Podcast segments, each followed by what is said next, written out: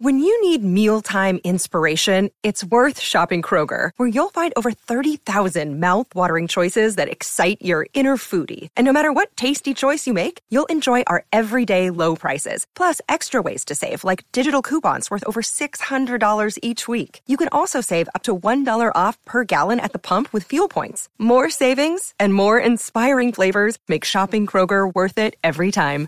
Kroger, fresh for everyone. Fuel restrictions apply. Hey, real quick before I get started, I am adding this bit of audio on before for my podcast listeners, right? This is exclusive to you guys. Over my YouTube channel, they don't hear this.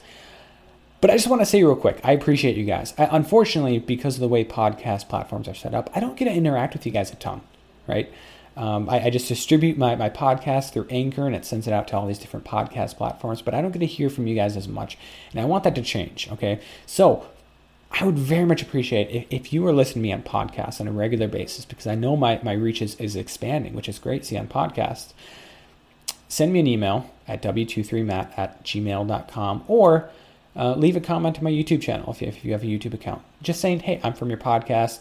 Um, I listen, think it's great, I think it sucks, whatever. And finally, give me some feedback here on on on the platform five stars or whatever, rank me, favorite me or whatever, because that helps my ranking going forward as well on these different podcast platforms. But again, thanks to li- thanks for listening, and, and you guys are. I know a lot of my, my videos are, are videos, they're, they're screen capture or whatever, and, and you guys miss out a bit on charts and stuff. But uh, I do appreciate you guys, and and I do uh, you know pay attention to you guys listening. So thank you for that, and uh, we'll we'll we'll get on with this uh, podcast.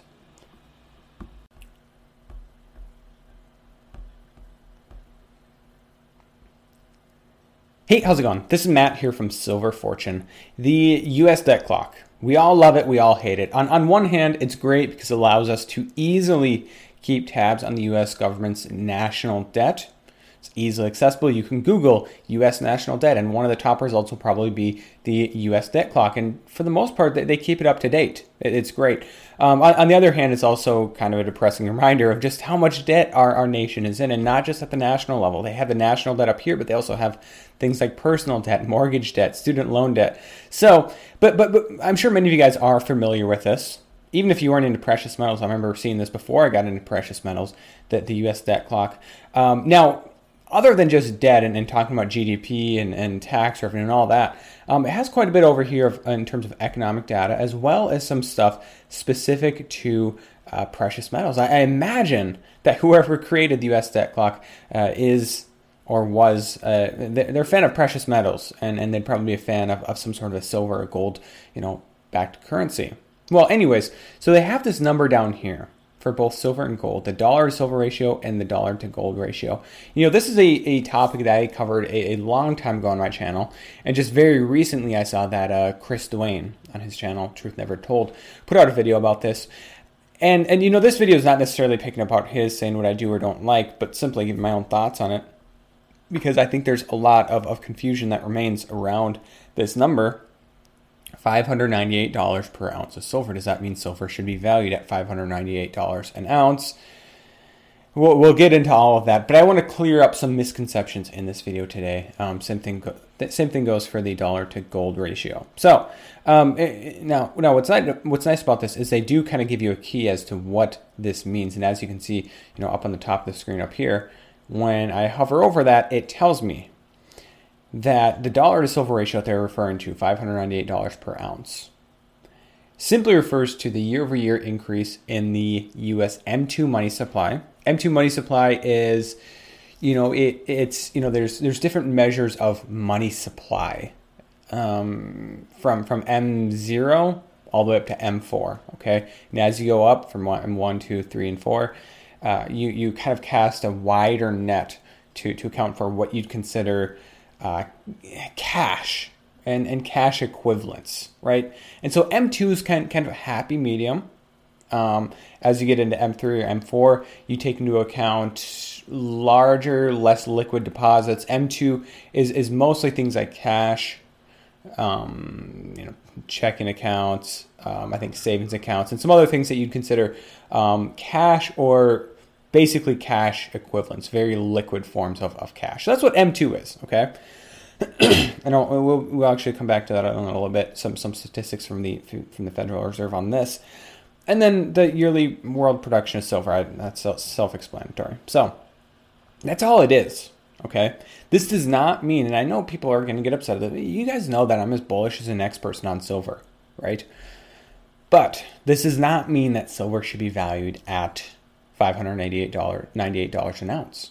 I'm sorry, it doesn't. There is no correlation here, right? It's it's an interesting statistic. It's an inter, it's an interesting ratio, but it doesn't mean that silver should be $598 per ounce, and that's a good thing.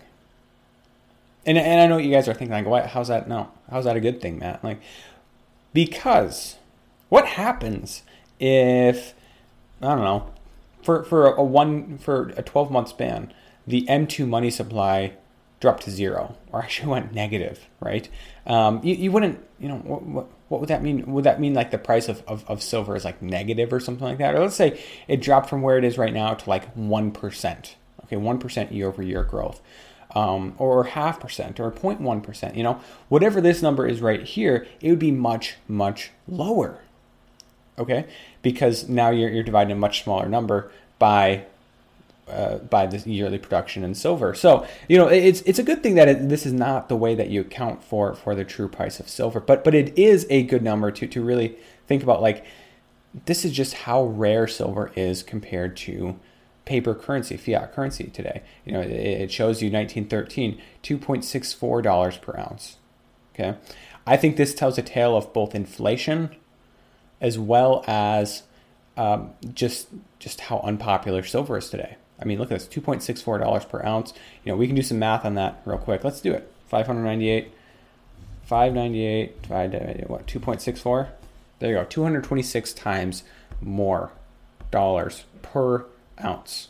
Okay, still of not just inflation, but also um, just how undervalued silver is today and how underappreciated it is, and, and just how much our, our society today is, is, is addicted to paper currency, paper assets, right? Same thing goes for this gold to, to, to, dollar to gold ratio. Again, don't put a ton of stock into it.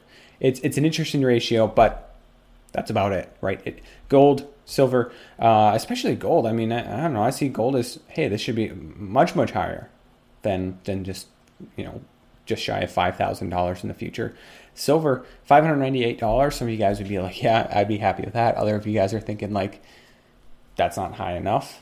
And and I would agree that's not high enough because I know that that in the future silver is going to be much much higher than five hundred ninety eight dollars an ounce. Now, a lot of it's going to be because of inflation. Let's be real here, but even in a non-inflationary environment, you know, I think silver should be much much higher. And, and I can think of scenarios where it could, where it could you know approach numbers like that. It's it's unlikely without a lot of inflation as well, but that's why we have silver in the first place, right? First as a hedge, and then as as some sort of an investment, eh? maybe a speculative investment for some of you guys. But but I think you know measuring in dollars in the first place. You guys know that that yes, it's it's what we're stuck with right now. To some extent, that's how we measure it. But in the future, we'd love to measure silver in in in purchasing power terms, right? Um, how many gallons of milk, right? How many ounces of silver per per house or acre of land or something like that.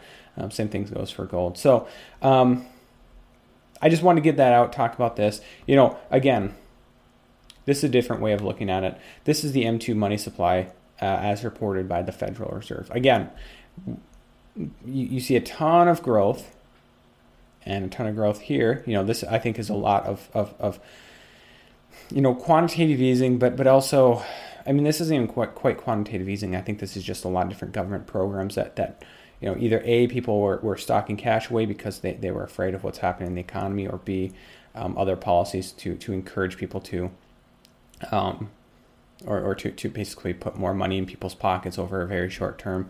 Um, but, but what you see right here is, is, you know, a lot of volatility in this number. And then, you know, since 2016, the story has been a decline in M2, meaning people have less and less cash just hanging around. Now that, that could be topic of a video in and of itself. But you know, you, you get what I'm saying here that, that it's going down and down. And so, you know, if we're gonna say that that, that that's that this number is, is what silver should be valued at, then then you have to understand that, that value is going down, down, down for, for the time being. So um, I thought you guys would find this interesting. You know, again, this does not take into account um, other forms of money either, right? Uh, here is the size of the Federal Reserve uh, balance sheet, right? Um, a huge expansion, right? Beginning in 2008. We're coming up on actually the 10 year anniversary of, of when this all began. A huge expansion, another huge expansion, another huge expansion, QE 1, 2, 3. Um, and, and, now just a, a small tightening just in the last uh, year, roughly. Um, but, you know, it doesn't take into account like this. I mean, this is let's call it what it is. It's, it's money printing, right? Maybe they don't account for it in something like M2, right? But it is money printing, quantitative easing. They, they created money, currency out of nowhere to buy up assets, right? That's money creation. Okay, that's in, in another term is is you know debt monetization when when they're buying U.S. Uh, treasury bonds, right? And yet you don't see the price of silver and gold follow this. I mean, this is also just a story of, of manipulation as well. You know, if we if we zoom out on this, um, you know, this is going back to, to 2007 here, okay? But a huge increase from what was under 1 million to today over 4, sorry, 1 million, under 1 trillion to over 4 trillion today. And yet, what's what's the story been with, with gold and silver since then? Sorry for the, for the pop-ups. Not, a, not, not really the same story. I mean, look at look at back when when quantitative easing started in see here August of 2000 maybe September 2008 you know gold was was around 800 silver was was around uh, let's see here you know 13 14 dollars an ounce 12 dollars for for a brief period there and it went down and down. You know around where it is today right? You'd expect that that if this followed something like this or M2 money supply which you can you can see in a different way here. You would expect here you guys go that with this type of growth that you'd see silver and gold grow at least to keep pace with that but but you haven't right? You haven't. You, you silver and gold have you know gold's up since then. Silver is not up a whole lot since then. And i mean again it's it's manipulation and and as as much as it's just manipulation it's also people just realizing that like things like this creating a ton of money or, or the increase in, in just M2 in the first place, or this quantitative easing, um, those things, you know, there, there's a price to pay for all this, right? There, there, there's no such thing as a free lunch when it comes to things like monetary policy. And, and eventually people will pay a price for that. And, and I think silver and gold will be the big beneficiary there. It's, it's a, uh, you know, it's, it's a, there should be a correlation between the two. And yet that correlation has been broken for a long time now, but that doesn't mean that it's not always uh, that that the correlation no longer exists, or that this divergence means that um, silver and gold shouldn't follow, you know, how much money is in the economy or how much uh, you know the value of the U.S. dollar or something like that. It absolutely should. It's just going to take a while to catch up. And you know the good news is there is is that you know when you have a wide divergence, you know if silver and gold are relatively undervalued, there's going to be a period of time where they're going to be probably very overvalued and and you know that's maybe the time to consider selling maybe some of your stack for assets that you'd consider undervalued in that time. Um, you know and, and again different story right here. This is the s&p 500 beginning in 2008 okay? You had the dip there okay? You had a serious dip here on the crash of, of you know, beginning in 2008 bottoms out at the beginning of 2009 and so quantitative easing has already started here. But since then you know you see this huge rise in the s&p 500 almost in line with, with this chart right here with quantitative easing.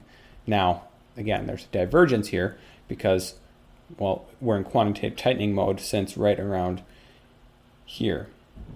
So the Fed balance sheet has been going down and the stock market's been going up. Again, that's going to correct itself, right? And it probably will overcorrect itself at some point.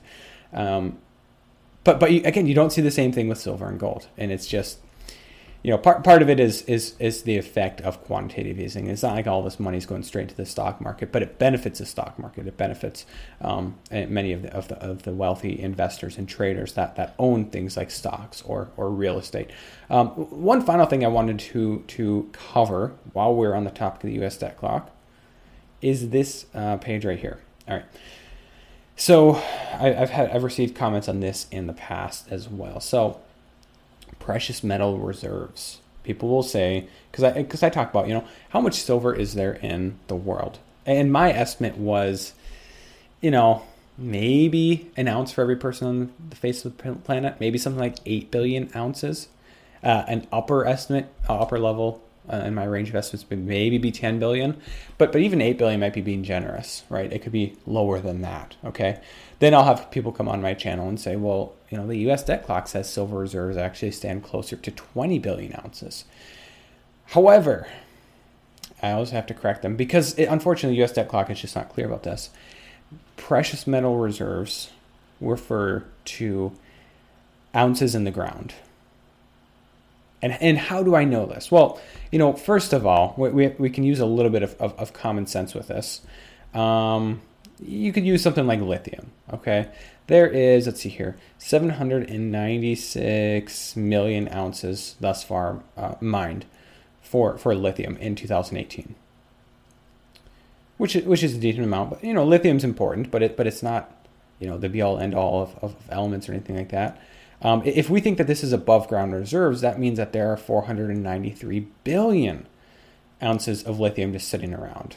That that'd be a huge surplus. Like where there's no way we're ever going to use that probably in, in our lifetime, right? Uh, if, we account for something like a billion dollar or billion ounce demand each year, um, we have 493 billion ounces right here. That makes no sense. Um, how about you look at something like iron? Okay, um, a little over. You know, we're coming up on a 1.5 billion tons. We're out of ounces. We're into tons here for iron. 1.5 billion tons of iron produced thus far. But hey, we have 168 billion tons just lying around in warehouses and stuff like that. Um, again, that doesn't make sense. That like, do you realize how much space that would take up? And and that, that's just so much iron, so much metal, especially when you take into account that the same there's the same story for aluminum and, and copper and, and all these other metals as well. So so no, this is just um, in ground estimated reserves. And another way that we can know this is that the reserves are declining at the same rate that the the mining production is is going up. So an easy one, a slow one to keep pace uh, or keep track of is gold here. So gold slowly ticking up one, two, three, four, five, six, seven ounces, and their reserves are going down at the same pace. You can look at something like copper, very slow. Every time this goes up, this number goes down. So I just wanted to clear that up with you guys as well. Um, is is and you know while we're on the topic, is there only 20 billion ounces silver left for for us to mine? No, there's probably much more. I mean that's that that still comes out to roughly 20 years worth of supply. There's probably much much more. Just being honest with you guys, but of course you guys know the other half of that story. At what price is it economic to, to mine that? And and you know as these reserves dwindle more and more, proven reserves um, there, there's going to be less and less cheap silver to mine, and it's going to get only more and more expensive. So, you know, I'd love to hear your thoughts on this video down below in the comment section. Um, if you like this video, if you like my channel, like, comment, and, and, certainly subscribe if you haven't already. But but as always, I'm just happy to have you guys here watching in the first place. So thank you guys from the bottom of my heart for, for watching my videos, for for all you do to to help out my channel, and God bless.